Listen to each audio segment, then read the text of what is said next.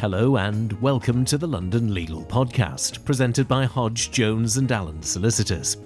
Our leading solicitors share their views on latest legal issues and developments, and how the law might affect you, because we care about righting wrongs and providing first class personal legal services. So please enjoy this, the London Legal Podcast, presented by Hodge, Jones and Allen Solicitors. Hello, and welcome to this episode of the London Legal Podcast. My name is Chun Wong, and I'm the head of the dispute resolution team at Hodge, Jones and Allen Solicitors. Today, we will be discussing Inheritance Act claims, which can allow you to claim financial provision from an estate if you've been left out of a will. We'll go through some of the basics, including the court's approach, the pitfalls, and also time limits of making a claim. I have with me my colleague Ruhul, who's a partner in the dispute resolution team. Thank you for the introduction, Chun. My name is Ruhul Ameen, and I qualified as a solicitor in 1999. During my career, I have specialised in chancery matters, including contested probate disputes. Thanks, Ruhul. So, to start things off, could you give us some background to the Inheritance Act and explain when it might come into play? Of course. A person may leave their estate to whoever they want by making a will.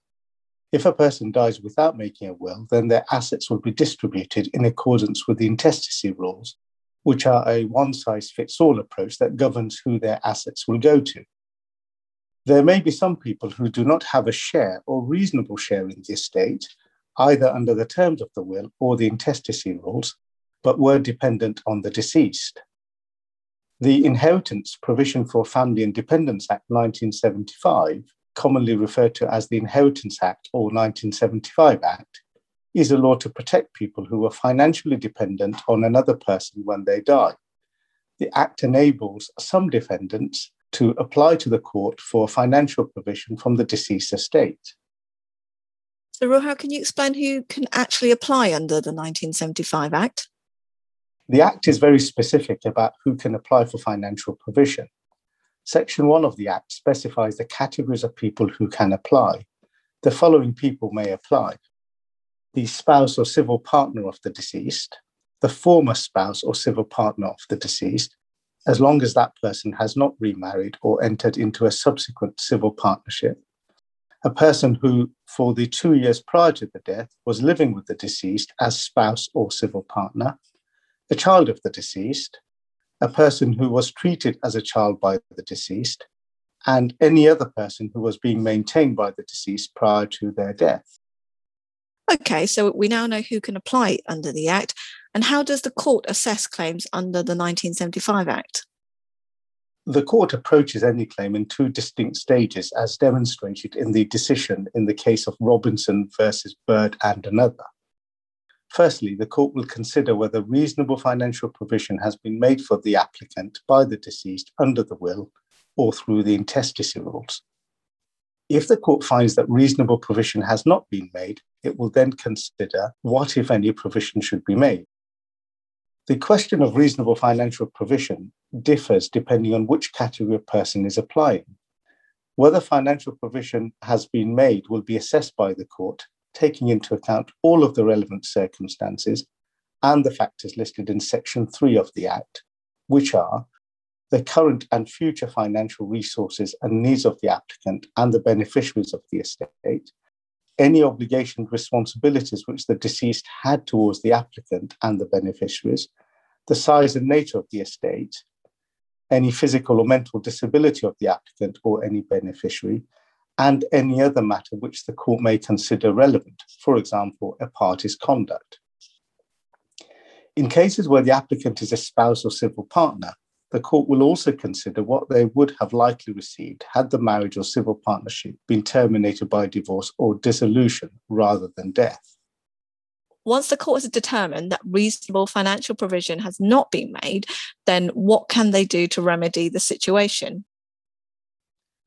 The court's powers are very wide and it has numerous options available.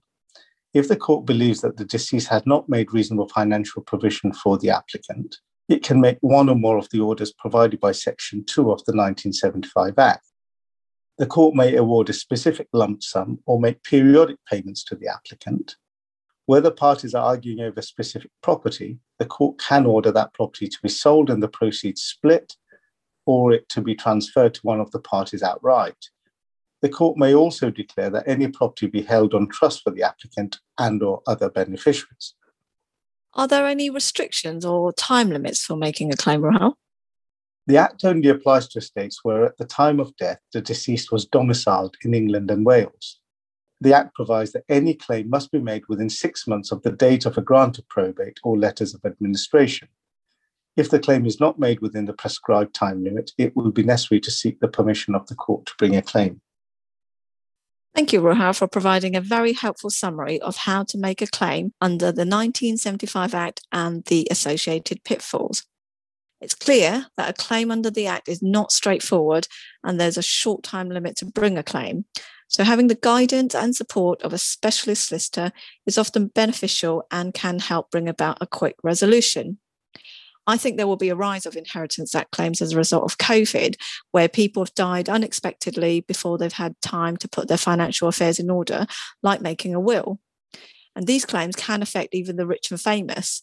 You may have heard that in October 2020, George Michael's partner, Kenny Goss, made an Inheritance Act claim against his estimated £100 million fortune. The claim was eventually settled in May 2021. The dispute resolution team at Hodge, Jones and Allen Solicitors have experience in advising, making, and defending 1975 Act claims on behalf of our clients. If you wish to discuss a possible claim or any other contested probate claim, then do please get in touch with us. Thank you for listening thank you for listening to the London Legal Podcast, presented to you by Hodge, Jones and Allen Solicitors. To listen to more podcasts, follow us on SoundCloud or visit our website www.hja.net